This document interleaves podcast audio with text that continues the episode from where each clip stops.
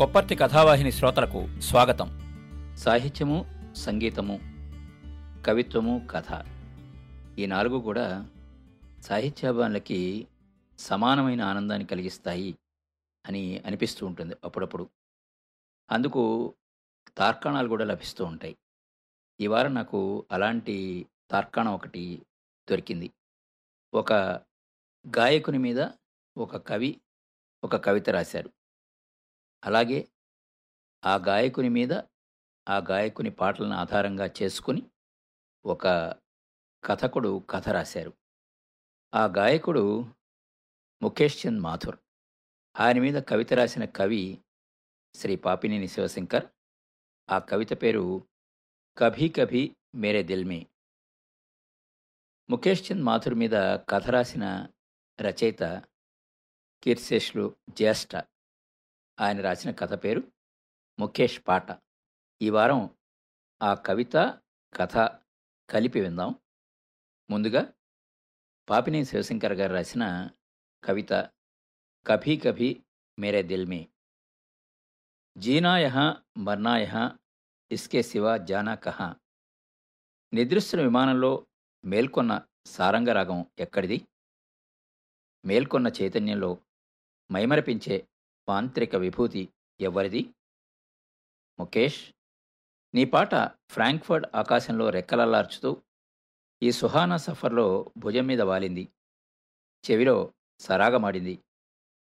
ఒరే తాల్మిలే నదీకే జల్మే నదీ మిలే సాగర్మే సాగర్ మిలే కౌన్సే జల్మే కోయి జానే నా. ఇక్కడ ఒక గానం ప్రాణం కలగలిసి గీతం భాషని అధిగమించి ఒక హృదయం సప్తస్వరాల నిచ్చెన నెక్కి నీలాల నింగిలోకి పయనించింది. దిల్ జల్తా హైతో జల్నేదో అంటూ శ్రోతల హృదయాలకి దయాగ్నిని ముట్టించేవాడా ముఖేష్ చంద్ మాథుర్. నీ గొంతులో విషాద మాల్కోస్ మాధురి కనపడని చెట్టు కొమ్మల నుంచి రాలిపడ్డ వలపు పూల లాహిరి. కన్నీటి తడి నెత్తురు జీర రంగరించిన జీవరాగ లహరి. నీ గీతి నక్షత్ర ఖచ్చిత నిర్నిద్ర నీలరాత్రి నీలరాత్రిలో కాలమేఘం. కాలమేఘంలో జాలువారిన కడు జాలివాన. ఈరోజు ఎక్కడో సుదూరానికి తరలిపోయే తరుణాన సంధ్యాసుందరి రేరాణిగా మారిపోయే వేళ కహీదూర్ జబ్దిన్ ఢల్ జాయే అంటూ నీ గొంతు స్వప్నదీపాలు వెలిగిస్తుంది. నువ్వు పల్దో పల్కా షాయర్ కాదు బతుకంతా పలకరించే సుస్వర స్నేహం. తోడెవరూ లేని చోట హృదయానికి హత్తుకునే ఎక్ ప్యార్ కా నగ్మా. ముఖేష్ సాథో తుమ్ ఔర్ రాత్ జవా. ఈ రాత్రి నీ పాట రెక్కల మీద ఈ వినీల గానమోహిత గగనంలో విహరిస్తాను విషాదిస్తాను వికసిస్తాను అంటారు శ్రీ పాపినేని శివశంకర్. ఇదే ముఖేష్ పాట మీద ముఖేష్ పాట అంటూ ఒక టీనేజ్ లవ్ స్టోరీ రాశారు శ్రీ జ్యేష్ఠ గారు. శ్రీ జ్యేష్ఠ గారు ఉపాధ్యాయ వృత్తిలో ఉన్నవారు కాబట్టి యూనివర్సిటీలో ఆంధ్ర విశ్వవిద్యాలయంలో పనిచేశారు ఇంజనీరింగ్ డిపార్ట్మెంట్లో. అక్కడి విద్యార్థిని విద్యార్థుల్ని చూసి వారి మధ్య చిగురించే తొలి యవనపు ప్రేమల్ని గమనించి ఎంతో చక్కగా హృదయాన్ని హత్తుకునే విధంగా మంచి ప్రేమ కథ రాశారు. అదే ముఖేష్ పాట. ఆ కథ కూడా విందాం. చాలా దగ్గరగా గమనించి సున్నితమైన సునిశ్చితమైన హాస్యంతో ఒక టీనేజ్ లవ్ స్టోరీ రాశారు. అదే ముఖేష్ పాట. ముఖేష్ పాట గురించి ఒక రెండు లైన్లు కథలో ఉన్న విషయాలే. కథలో కృష్ణకి ముఖేష్ అంటే ఎవరో తెలియదు అతడు గాయకుడిని ఆనాడు స్నేహితుడు చెప్పిన మీదట తెలిసింది. అయినా అతడు బజారంతా గాలించి దొరికిన ముఖేష్ పాటలన్నీ కొన్నాడు. ఒక పాత గ్రామ్ఫోన్ పెట్టే సంపాదించాడు. పాటలన్నీ కంఠస్థం చేశాడు. పాడడం అలవాటు చేసుకున్నాడు. చాలని దానికి మంచులో పడుకుని జలుబును కూడా కల్పించుకున్నాడు. ముఖేష్కు పేరు తెచ్చిన రాగాలపైన ప్రత్యేక సాధన చేశాడు. అయితే ఈ రాగాల సరాగాలన్నీ ఎందుకోసం? అనురాగం కోసమే కదా? అతడు కోరిన కోనలో కురిసిందా వాన? వినండి.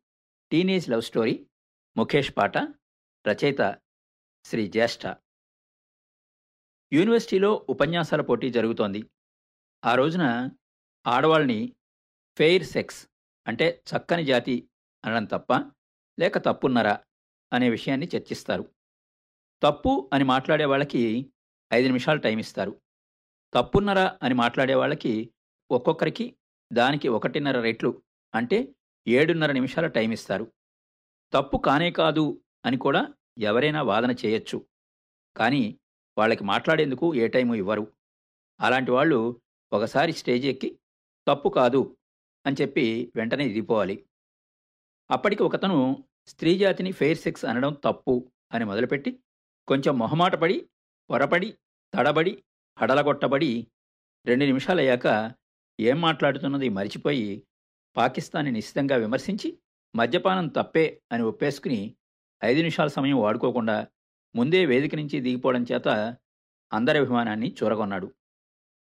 ఆ తర్వాత మా కృష్ణ స్టేజి ఎక్కుతుంటే వాడు అలాగే మాట్లాడి వినోదం కలిగిస్తాడని అందరూ ఆశలు పెట్టుకున్నారు.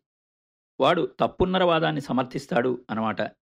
వాడు మైక్ ముందు నిల్చుని ఇంత చిన్న విషయాన్ని కూడా నేనే చెప్పాలి అనిపించేలాగా హూ అన్నాడు. ఓ క్షణం ఆగి హూ హూ అన్నాడు. అంతా ఆశ్చర్యపోవడం మొదలెట్టారు. ఆ అదను చూసుకుని కృష్ణ మాట్లాడడం మొదలుపెట్టాడు. అసలు ఇది సమస్యే కాదు. తమని ఫెయిర్ సెక్స్ అనడం తప్పు కాదు. తప్పున్నరా? అని ఆడవాళ్ళు ఎప్పుడో ఒప్పుకున్నారు. కానీ మొగాళ్ళకే తెలియలేదు. ఇంతకీ సెక్రటరీ మొగాడు కావడం వలనే ఈ అంశం చర్చకు రాగలిగింది. వింటూ మగవాళ్ళంతా తమని పొగిడినట్లే సంతోషిస్తున్నారు. ఫస్ట్ ప్రైజ్ ఫస్ట్ ప్రైజ్ అని కేకలు కూడా వినపడసాగాయి. వెంటనే అమ్మాయిల మధ్య నుంచి ఓ అమ్మాయి రాకెట్లాగా పైకి లేచి తన నేస్తంతో ఇన్సల్ట్ అని చెప్పేసి ముక్కు పుటాలు ఎగరడం చేతకాక వేళ్ళతో పట్టుకుని ఎగరేసి విసవిస నడిచి వెళ్ళిపోయింది. వెళ్తుంటే ఆమె రెండు జడలు డజన్ కొరడాల్లాగా గాలిలోకి చెళ్ళుమన్నాయి ఆ అమ్మాయి విసిరి చూసి అమ్మాయిలందరూ విస్తుపోయారు. చీర కట్టుకోవడం చేతగాక పరికిణి ఓని వేసుకుంటోంది. మనిషి చూస్తే జడంత లేదు. అయినా ఎంత మిడిసిపాటో తల్లి మా చిన్నప్పుడు అని అనుకుంది ఓ చిన్నమ్మాయి. జానెడు జడలేదు అప్పుడే ఎంత పొగరు అనుకున్నారు జానడేసే జడలున్న ఇద్దరు అమ్మాయిలు మరో ముగ్గురు అమ్మాయిలు ముక్కు మీద వేలేసుకుని అలాగే ఉంచేసి తర్వాత కాసేపయ్యాక ఆ వేళ్ళు ఏమయ్యాయో అని కంగారు పడ్డారు కృష్ణ మిన్నంటిన కరతాళ ధ్వనుల మధ్య లెక్చర్ పూర్తి చేసి మళ్ళీ నా పక్కన కూర్చునేసరికి నాకు వాడి మీద భలే కోపంగా ఉంది. ఆ అమ్మాయికి అందులోనూ ఆ అమ్మాయికి వీడు కోపం తెప్పించాడని. ఆ అమ్మాయి మామూలు అందరిలాంటి అమ్మాయి కాదు. కథలు అలాంటి అమ్మాయిల గురించి ఎక్కువగా రాస్తారు. సిగ్గులేదురా? అన్నాను. వాడు పరధ్యానంగా జేబులన్నీ తడివి చూసుకుని లేదోయ్ ఇదే ఉంది అని ఓ నలిగిపోయిన చామంతి గుత్తి తీశాడు. ఆ చామంతి చెండు కృష్ణకి నిన్ననే దొరికింది. ఓ అమ్మాయి సిగలోంచి జారిపడగా అద్భుతమైన సమయస్ఫూర్తితో తెలివిగా ధైర్యంగా పోయి ఏరి తెచ్చుకున్నాడు. ఆ చామంతుల అమ్మాయి పేరు రాజ్యలక్ష్మి. ఇంటి పేరు రెండు జడల. ఏడే యూనివర్సిటీలో చేరింది. ఈ రెండు జడల రాజ్యలక్ష్మి అన్నమాట. ఇప్పుడు కృష్ణ మాటలు విని కోపం తెచ్చుకుని జడలు విసిరి వెళ్ళిపోయిన అమ్మాయి. కృష్ణ స్థితి దలుచుకుంటే జాలేసింది. వాడు ఆ పాత చామంతులను చూసుకుని మురిసిపోతున్నాడే గాని తప్పున్నరా అని ఆ అమ్మాయి ఉంటుండగా మాట్లాడడం వల్ల తనకి పట్టిన దుర్గతి గురించి వాడికి ఓహేలేదు నేను చెప్పను లేదు. చెప్పి ఏం లాభం? ఆ అమ్మాయికి ఇందాకల్లా ఎంత కోపం వచ్చిందని? ఇంక కృష్ణని జన్మలో క్షమిస్తుందే? వీడు ఎంత ఏడ్చి మొత్తుకున్నా వీడి మొహం చూస్తుందే? అందుకే రాజ్యలక్ష్మి కోపం వచ్చిందని చెప్పి కృష్ణని ఇప్పుడే ఏడిపించదలుచుకోలేదు నేను. ఆ తర్వాత రాజ్యలక్ష్మి మా చెల్లాయి స్నేహితురాలని తనకి బఠానీలు కుక్కపిల్లలు అంటే చాలా ఇష్టమని తెలిసి కృష్ణ పొంగిపోయాడు. అలా రెండు రోజులు దొలిపోయాయి మేమిద్దరం చాలా ముఖ్యమైన పని ఏదో ఉండి సరదాగా బజార్లో తిరుగుతున్నాం. రెండు చాలా పాతకారులు ఎదురెదురుగా వచ్చి కంగారుగా అయిపోయాయి. దాంతో అది విశాఖపట్నం రాజవీధి కావడం చేత వెంటనే రాకపోకలు స్తంభించిపోయాయి. పోలీసులు పరిగెత్తుకొచ్చారు. ఎటూ పోయే దారి లేక పేమెంట్ మీద చేతనైనంత జాగ్రత్తగా నిల్చున్నాం. కృష్ణ ఉత్సాహంగా బావి ట్రాఫిక్ జామ్ రోయ్ మన వైజాగ్ కూడా కొన్నాళ్ళలో న్యూయార్క్ లాగా అయిపోతుంది. న్యూయార్క్లో ఒక నూరు కార్లు ఒక్కసారి వస్తే తప్ప రాకపోకలు ఆగవు. ఇక్కడ రెండు కార్లే చాలు ఆ పని చేయడానికి. అంచేత న్యూయార్క్ అంటే వైజాగే గొప్పది. ఎలాగంటే అంటూ గొలుసుగట్టుగా మాట్లాడుకుపోతున్నాడు. నాకు కాలక్షేపం కలిగిస్తున్నాను అని అనుకుంటూ నేను చివరికి ఊ సొద అన్నాను. సొద కాదు నేను సూట్ కేసు కొనాలి. నా బట్టలు మరీ ఎక్కువైపోయాయి.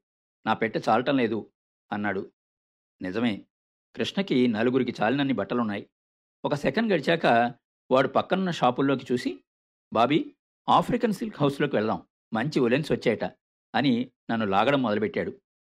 నేను ఆశ్చర్యపడి వాడు లాగుతుంటే మళ్ళీ పడ్డం ఇష్టం లేక వాడితో కదిలాను. షాప్ మెట్లెక్కుతుంటే తెలిసిపోయింది. లోపల రెండు జడల ఇప్పుడు ఒక జడే వేసుకున్న రాజ్యలక్ష్మి మా చెల్లి ఏవో గుడ్డలు చూస్తున్నారు. ఎలా పసిగట్టావురా? కళ్ళజోడు తీసేస్తే గజం దూరం చూడలేని వాడివి అన్నాను మెల్లిగా. అదంతేలే ప్రేమిస్తే కానీ తెలియదు నీకు. నువ్వు అప్పలమ్మని గాఢంగా కళ్ళు మూసుకుని ప్రేమించావనుకో ఆ చిరంజీవి సౌభాగ్యవతి అప్పలు నీకు పర్లాంగు దూరంలో ఎక్కడున్నా వెంటనే గుండెల్లో షాక్ కొట్టేసి పాటలు వినిపించేసి అంటూ వాడు లోపలికి సాగిపోతుంటే గుమ్మంలోనే ఆపేశాను. మమ్మల్ని చూసి లోపలికి రండి ఏం కావాలి మీకు? అంటూ వచ్చాడు ఒక చెవిలో పెన్సిల్ ఉన్న ఒక ఆయన. నేను లోపలున్న అమ్మాయిలను ఉద్దేశించి ముందస్తుగా వారిని కొనుక్కుని వెళ్ళనివ్వండి తర్వాత మేము చూస్తాం అన్నాను. దాంతో అతను చెవిలో పెన్సిల్ జారిపోయినంత హుషారుగా రెండు కుర్చీలు లాగి కూర్చోమన్నాడు. మేం మర్యాదస్తున్నామని అపోహపడి. రాజ్యలక్ష్మికి ఏమీ నచ్చడం లేదు. ఆ పిల్ల తరహాయే అంతా. పాపం షాప్ యజమాని ఆమెకు నచ్చే గుడ్డ ఒక్కటైనా ఉండకపోతుందని ఆశ పెట్టుకుని మొత్తం బీరువాలన్నీ ఖాళీ చేసి వాళ్ళ ముందు పోగుబెట్టాడు. ఆ గుడ్డలన్నీ మా చెల్లి శాయశక్తులా నలిపేస్తూ మడతలు పాడిచేస్తూ రాజ్యలక్ష్మి మెప్పు పొందాలని చూస్తోంది. చివరికి రాజ్యలక్ష్మికి ఒక గులాబీ రంగు పువ్వులున్న రకం నచ్చింది. అది పరీక్షగా చూసి ధర అడగబోతూ మా వైపు తిరిగింది. అంతే. రాజ్యలక్ష్మి నన్ను కృష్ణని కృష్ణాసురుణ్ణి కృష్ణాధముణ్ణి కృష్ణిగాణ్ణి ఒక్కసారి చూసి చేతిలో ఉన్న మడత అక్కడ పడేసి మళ్ళీ వస్తాం అని మెరుపులా మా పక్క నుంచి దూసుకుపోయింది. చెల్లి కూడా ఇంకో మెరుపులాగా నన్ను క్లుప్తంగా వెక్కిరించి వెళ్ళిపోయింది. ఇదంతా జరగడానికి ఇది చదవాలంటే పట్టినంత టైం కూడా పట్టలేదు. కృష్ణ హృదయం కూడా ఆ అమ్మాయితో వెళ్ళిపోయింది కదా! వాడి మరి వాడి మొహానికి రక్తం ఎవరు సప్లై చేస్తారు? అంచేత అది తెల్లగా పాలిపోయింది. షాప్ యజమాని బంగారం పళ్ళు కొరికి మింగేసేవాళ్ళగా చూశాడు మమ్మల్ని. బేరం చెడగొట్టామని. మేం పచ్చి పోకిరీలని.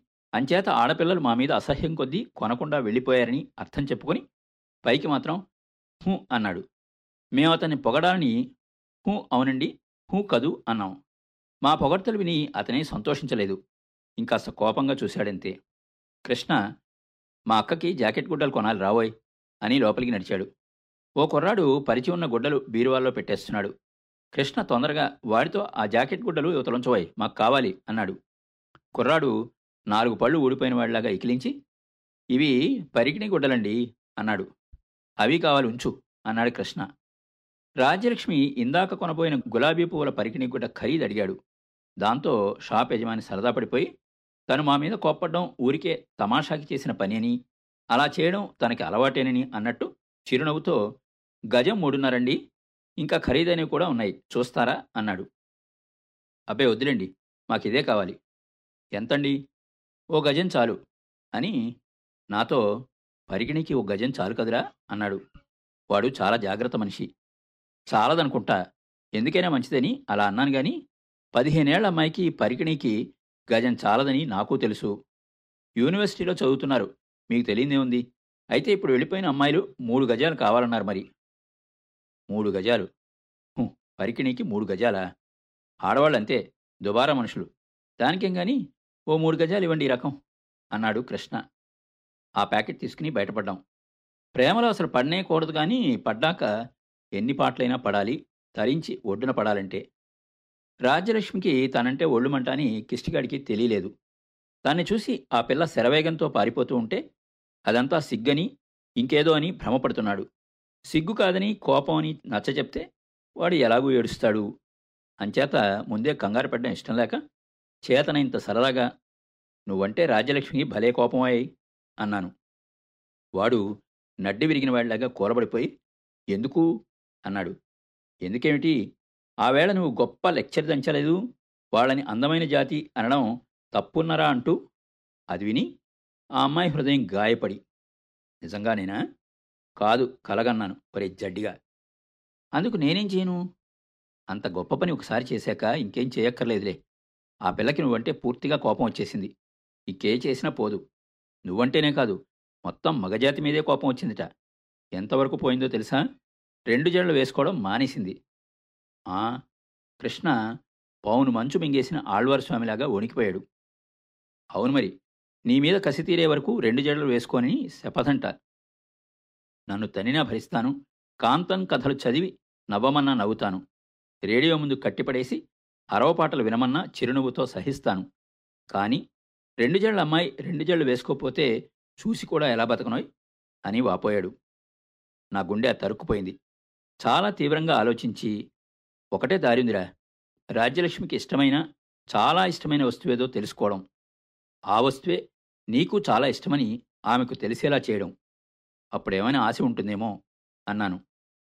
ఆ అమ్మాయికి ఏమి ఇష్టమో తెలుసుకోవాలని నేను కృష్ణ కలిసి చేసిన ప్రయత్నాలన్నీ విఫలమైపోయాయి. రాజ్యలక్ష్మికి బఠానీలు పంచప్రాణాల్లో ఒకటని మాకెప్పుడో తెలుసు. కానీ అవి కృష్ణకు కూడా ఇష్టమేనని ఆమెకి తెలిస్తే ఆమె మురిసిపోవడానికి ఏ కారణమూ లేదు.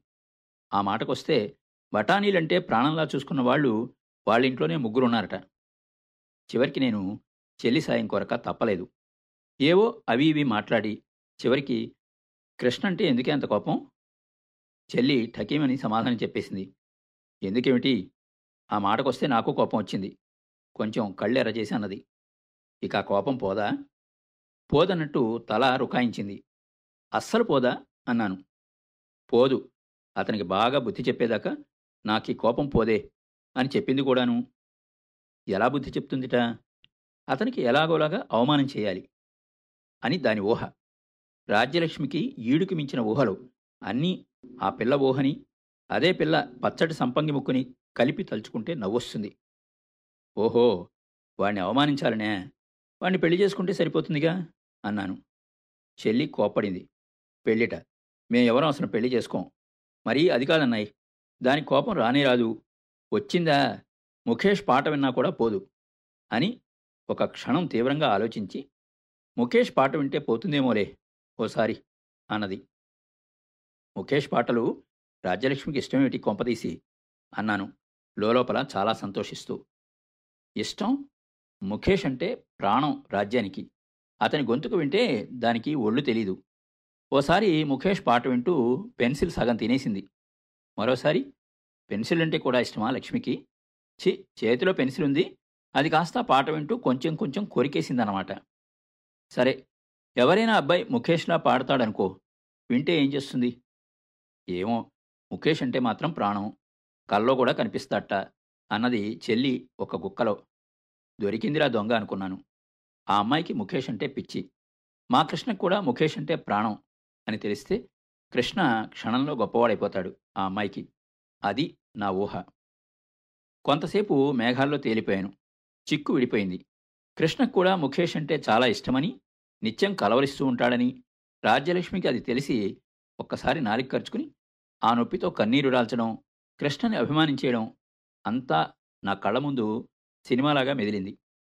కానీ ఒక చిన్న చిక్కున్నది. అంతా బానే ఉంది కానీ మా కృష్ణకి ముఖేష్ అంటే పంచప్రాణాలు కాకపోవడం అటుంచి అతను ఎవరో కూడా సరిగ్గా తెలియదు ముఖేష్ ప్లేబ్యాక్ బాగా పాడతాడని వాడికి తెలిసి నెల అయ్యింది ముఖేష్ అంటే అతను ఒక పాటగాడని మూడు రోజుల క్రితం తెలిసింది. ముఖేష్ పాడుతున్నాడ్రా అని చెప్తే మాత్రం ముఖేష్ గొంతుగా వెంటనే గుర్తించేవాడు. సాయంత్రం మామూలుగానే కృష్ణ నా దగ్గరికి వచ్చాడు. వాడు తలదూకోలేదు షర్ట్కి గుండీలు పెట్టుకోలేదు. ఒక చేయి మడిచాడు మరొకటి మడవలేదు. చెప్పులు కూడా ఒక కాలికి తొడుక్కుని మరో కాలికి తొడుక్కోలేదేమోని చూశాను. నేనింక బ్రతకనరా అన్నాడు. కానీ రెండు చింకి చెప్పులు కనిపించాయి. మంచి చెప్పులు కొనుక్కుని కూడా వేసుకోవడం లేదు.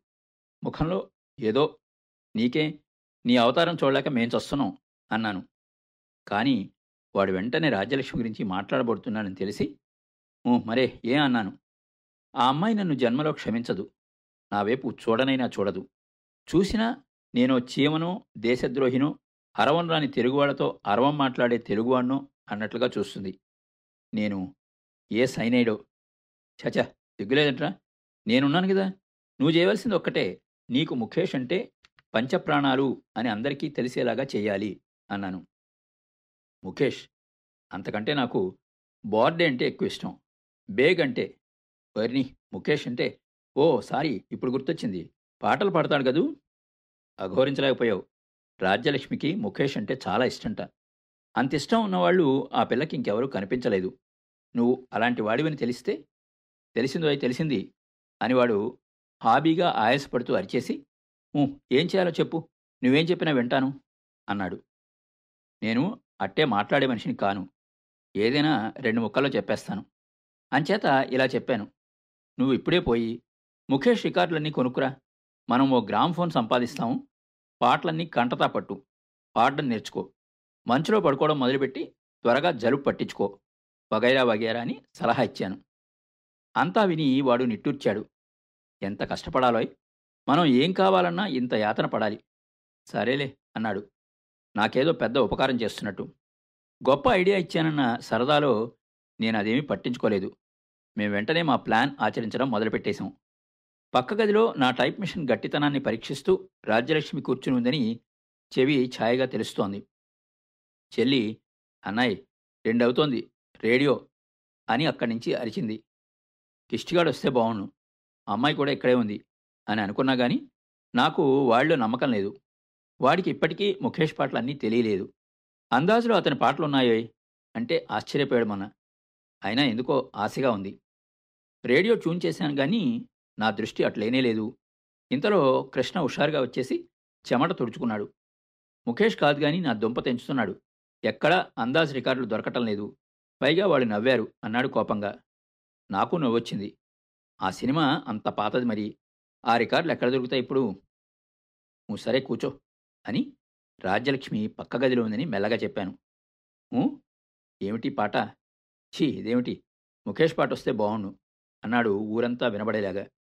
నేను కంగారు పడిపోయాను. ఎందుకంటే ఆ వినిపిస్తున్న పాట ముఖేష్ కన్హయ్యలో పాడిన పాట. మొన్ననే నేను కృష్ణ ఆ సినిమా చూసొచ్చాం. కోపంగా పెదవి కొరికి ఇడియట్ ఇది ముఖేష్ పాడుతున్నాడు అన్నాను. వాడు తెల్లబోయి వెంటనే నల్లబోయి ముఖేష్ పాడుతున్నాడు వినబోయ్ కన్హయ్యలో పాట. అబ్బా ఏం గ్రాండ్గా ఉంది? వింటుంటే కరిగిపోతాం. మనని మనం మర్చిపోతాం. అన్నాను మెల్లిగా. ఆ కరిగిపోతాం మనని మనం మర్చిపోతాం కదూ? అన్నాడు బిగ్గరగా. ఊ కాని అని హుషారు చేశాను. ముఖేష్కేమోయ్ అతను ఈ శతాబ్దానికే వెలుగు. ముక్కుతో పాడేవాళ్ళలో మణిపూస అన్నాడు. ఆ అమ్మాయికి బాగా వినపడాలని రేడియో కాస్త వాల్యూమ్ తగ్గించాను. అయితే ఆ తర్వాత ఏం మాట్లాడాలో వాడు మరిచిపోయాడు. జ్ఞాపకం చేశాను. వెన్నలాంటి అంటూ. ఆ వెన్నలాంటి గొంతుక. కానీ దాంట్లోనే ఎంత బలం వినేవాళ్ళని కుదిప్పారేస్తుంది. వాడి ఉపన్యాసధోరణి మెచ్చుకోవాల్సిందే. కంటతా పట్టిన లెక్చరైనా ఆసుగా మాట్లాడుతున్నట్టు నమ్మించగలడు. అలాగే ఒక పావుగంట గడిచింది. కృష్ణగాడి గీత బాగుంది అంచేత ముఖేష్ మళ్ళీ రాలేదు. దాంతో వాడికి ముఖేష్ పాట వస్తే బావుణ్ణు రాదేం అంటూ కలవరించే అవకాశం కలిగింది. కన్హయాలో యాదాయ అధీరాత్కో పాట చూడు మొదట వినగానే గుండె జల్లుమంటుంది యా అన్న చోట మరీని చెల్లి గొంతు వినపడింది. అతనే మా అన్నయ్య ఫ్రెండు. ముఖేష్ అంటే పిచ్చి అతనికి. మరీ అంతేదేమిటో? వాళ్ళింట్లో ముఖేష్ షిగార్లు నలభై తొమ్మిది ఉన్నాయి అని చెప్తోంది. కృష్ణ అది విని కొత్త గ్రామ్ఫోన్ రికార్డులాగా మెరిసిపోతూ అందులో హిందుస్థానీ భైరవి కోసమే ముఖేష్ పుట్టాడని అనిపిస్తుంది. ఆ రాగం అతని గొంతుక అంత చక్కగా కలిసిపోతాయి. మిగతా రాగాలు అన్న మొదలెట్టాడు. చెల్లి పక్క గదిలోంచి పిలిచింది. అన్నాయ్ నీ పెన్లో సిరా పోసాను. నీ పుస్తకాలు కూడా కాస్త సిరా అయినా మరో సిరా బుడ్డి మన ఇంట్లో ఉంది కదా. మరి గాజు బెంకులు చేత్తో ఏరచ్చా? ఎన్ని ముక్కలైనా కూడా? నేను పరిగెత్తుకెళ్ళి చూసి జుట్టు పిక్కోబోయి రాజ్యలక్ష్మి ఉందని మానేశాను. నా పుస్తకాల్లో మూడు కొత్త పుస్తకాల మీద చక్కగా నీలం సిరాలో స్నానం చేసి పునీతాలయ్యాయి. నేల మీద సిరా అడకత్తెర వ్యూహం వేసి చరచర నా రోమియో బోట్ల వైపు సాగిపోతోంది. నా వస్తువుల్ని రక్షించుకోవడం మొదలుపెట్టాను. కంగారుగా చెల్లి కూడా సిరాలో కాళ్ళు వేసి ఆ కాళ్ళతో చాప తొక్కుతూ శాయశక్తుల సిరాకి తోడుపడుతోంది. చివరికి సిరా అంతా తుడిచేసి రొప్పుతో నిల్చుని చుట్టూ చూశాను. చెల్లి నిశ్శబ్దంగా నవ్వుతోంది. నాకు చిరెత్తుకొచ్చి నవ్వడం కూడా ఎందుకు? గొప్ప పనిచేసి అన్నాను. షని నా గదివైపు చూపించింది. చూశాను. రాజ్యలక్ష్మి అక్కడుందని వినిపిస్తోంది. ఇన్నాళ్ళు ముఖేష్ అంటే నా అంత ఇష్టపడేవాళ్ళు ఇంకెవరూ ఉండరు అని అనుకునేదాన్ని అన్నది రాజ్యలక్ష్మి. ఆమెను మాట్లాడనీకుండా నేను సరిగ్గా అలాగే అనుకునేవాణ్ణి. నాకు ముఖేష్ అంటే ఇంత పిచ్చేమిటి? ఇది సైకలాజికల్ అబ్నార్మాలిటీ కాదు కదా? ఒకసారి డాక్టర్ని కనుక్కుంటే ఏమంటాడో అనిపించేది ఇప్పుడు అన్నాడు కృష్ణ. చి డాక్టర్ని అడగడానికి అదేం జబ్బు కాదు. అదొక గొప్ప సుగుణం. ముఖేష్ని అభిమానించడం దేశభక్తి కళాభిమానంలాగానే. ఎగ్జాక్ట్లీ అదో బ్లెస్సింగ్ నిజంగా దేవుడిచ్చిన వరం. ముఖేష్ మామూలు మనిషి కాదండి. అంటూ ఒక నిమిషం మాట్లాడేసి ఆ అమ్మాయి తనని వినడం లేదని గ్రహించి అలాగే నోరు తెరుచుకుని ఉండిపోయాడు కృష్ణ. రేడియోలో ముఖేష్ పాట రుగ్జా జానేవాలి వస్తోంది. రాజ్యలక్ష్మి పేరుకి ఇక్కడ ఉన్నది కానీ మనస్సు బొంబాయిలో ముఖేష్ చుట్టూ గిరగిరా తిరుగుతోంది అని అనిపిస్తోంది చూస్తూ ఉంటే. పాట అయిపోయాక ఉలిక్కిపడి ఓ నేనిక్కడే ఉన్నానే అన్నది. మేం ఆశ్చర్యపోయాం. ఆ తన్మయత్వం చూసి ఆమె కళ్ళు మెరుస్తున్నాయి. కృష్ణని పరకాయించి చూసి ఈ పాట విన్నారుగా? ఈ పాట ముఖేష్ కొత్త పద్ధతిలో పాడాడు అన్నది. అవును రుకుజా అంటూ పెద్ద కెరటం విరిగిపడుతున్నట్టు మొదలెడతాడు కదూ? భలే పాట! రాజ్యలక్ష్మి మొహం అంతా వెలిగిపోతోంది. ఇన్నాళ్ళకి చూశాను. ముఖేష్ని ఇంత బాగా అర్థం చేసుకున్న మగవాణ్ణి అన్నది. ఏ? మొగాళ్ళకి అతని గొప్పతనం తెలీదా? ఆడవాళ్ళకే అర్థమవుతుందా? ఆ మాటకొస్తే అని ధాటిగా పందెపు కొడిలా ముందుకొచ్చాడు కృష్ణ. ఊ ఆనాడు ఆడవాళ్ళని అందమైన జాతి అనడం తప్పున్నరా అని మీరెలా వాదించారు? చురచుర చూస్తూ అన్నది రాజ్యలక్ష్మి. ఆమె కళ్ళు పెద్దపులి కళ్ళలాగా మెరుస్తున్నాయి. ఆవేశంతో ముఖం ఎర్రబడిపోయింది. గోవిందా గోవింద అనుకున్నాను. కృష్ణకి ముఖేష్ ఇష్టమని తెలిసినా కూడా పాత కసి మర్చిపోలేదు ఈ పిల్ల. గడుగ్గాయే. ఇంకేం ఆశ కనిపించలేదు నాకు. ఇంకే దారి తోచలేదు నాకు. అయితే కృష్ణ మెదడు ఉన్న సమయాల్లో బాగానే వాడుకుంటాడు. ఆ పిల్లకి కోపం వచ్చింది. అందులోనూ అది చాలా పాత కక్ష గురించి. చూసి వాడు కంగారుపడ్డా వెంటనే లేచి ఓ మీ కళ్ళు చూస్తే నాకు ముఖేష్ పాట ఒకటి జ్ఞాపకం వస్తుంది. అది ఈ మధ్య వచ్చిందనుకుంటా. నీ కళ్ళ నిండా మాయా అను ఏదో అర్థం. చెప్తారా? అన్నాడు. రాజ్యలక్ష్మి ఉత్సాహంగా నిజమే ఆ పాట చాలా బాగుంటుంది నయీనా హై జాదు భరే అదే అదే. ఉత్సాహంగా చప్పట్లు కొట్టాడు కృష్ణ. అది సరే గాని అంతకంటే బాగుండేది జాము కహా బతా ఐదిల్ అనే పాట. చాలా తమాషా వరస అని కాస్త పాడి వినిపించి కహతీ హై జిందగీ ఈ జహాసే నికల్ అంటూ ఉంటే ఎక్కడెక్కడికో తేలి తేలిపోయినట్లుంటుంది అన్నాడు. రాజ్యలక్ష్మి తలాడించింది. ఇద్దరూ కొంతసేపు మాట్లాడలేదు. ఒకరి కళ్ళలోకి ఒకరు చూస్తూ ఉండిపోయారు.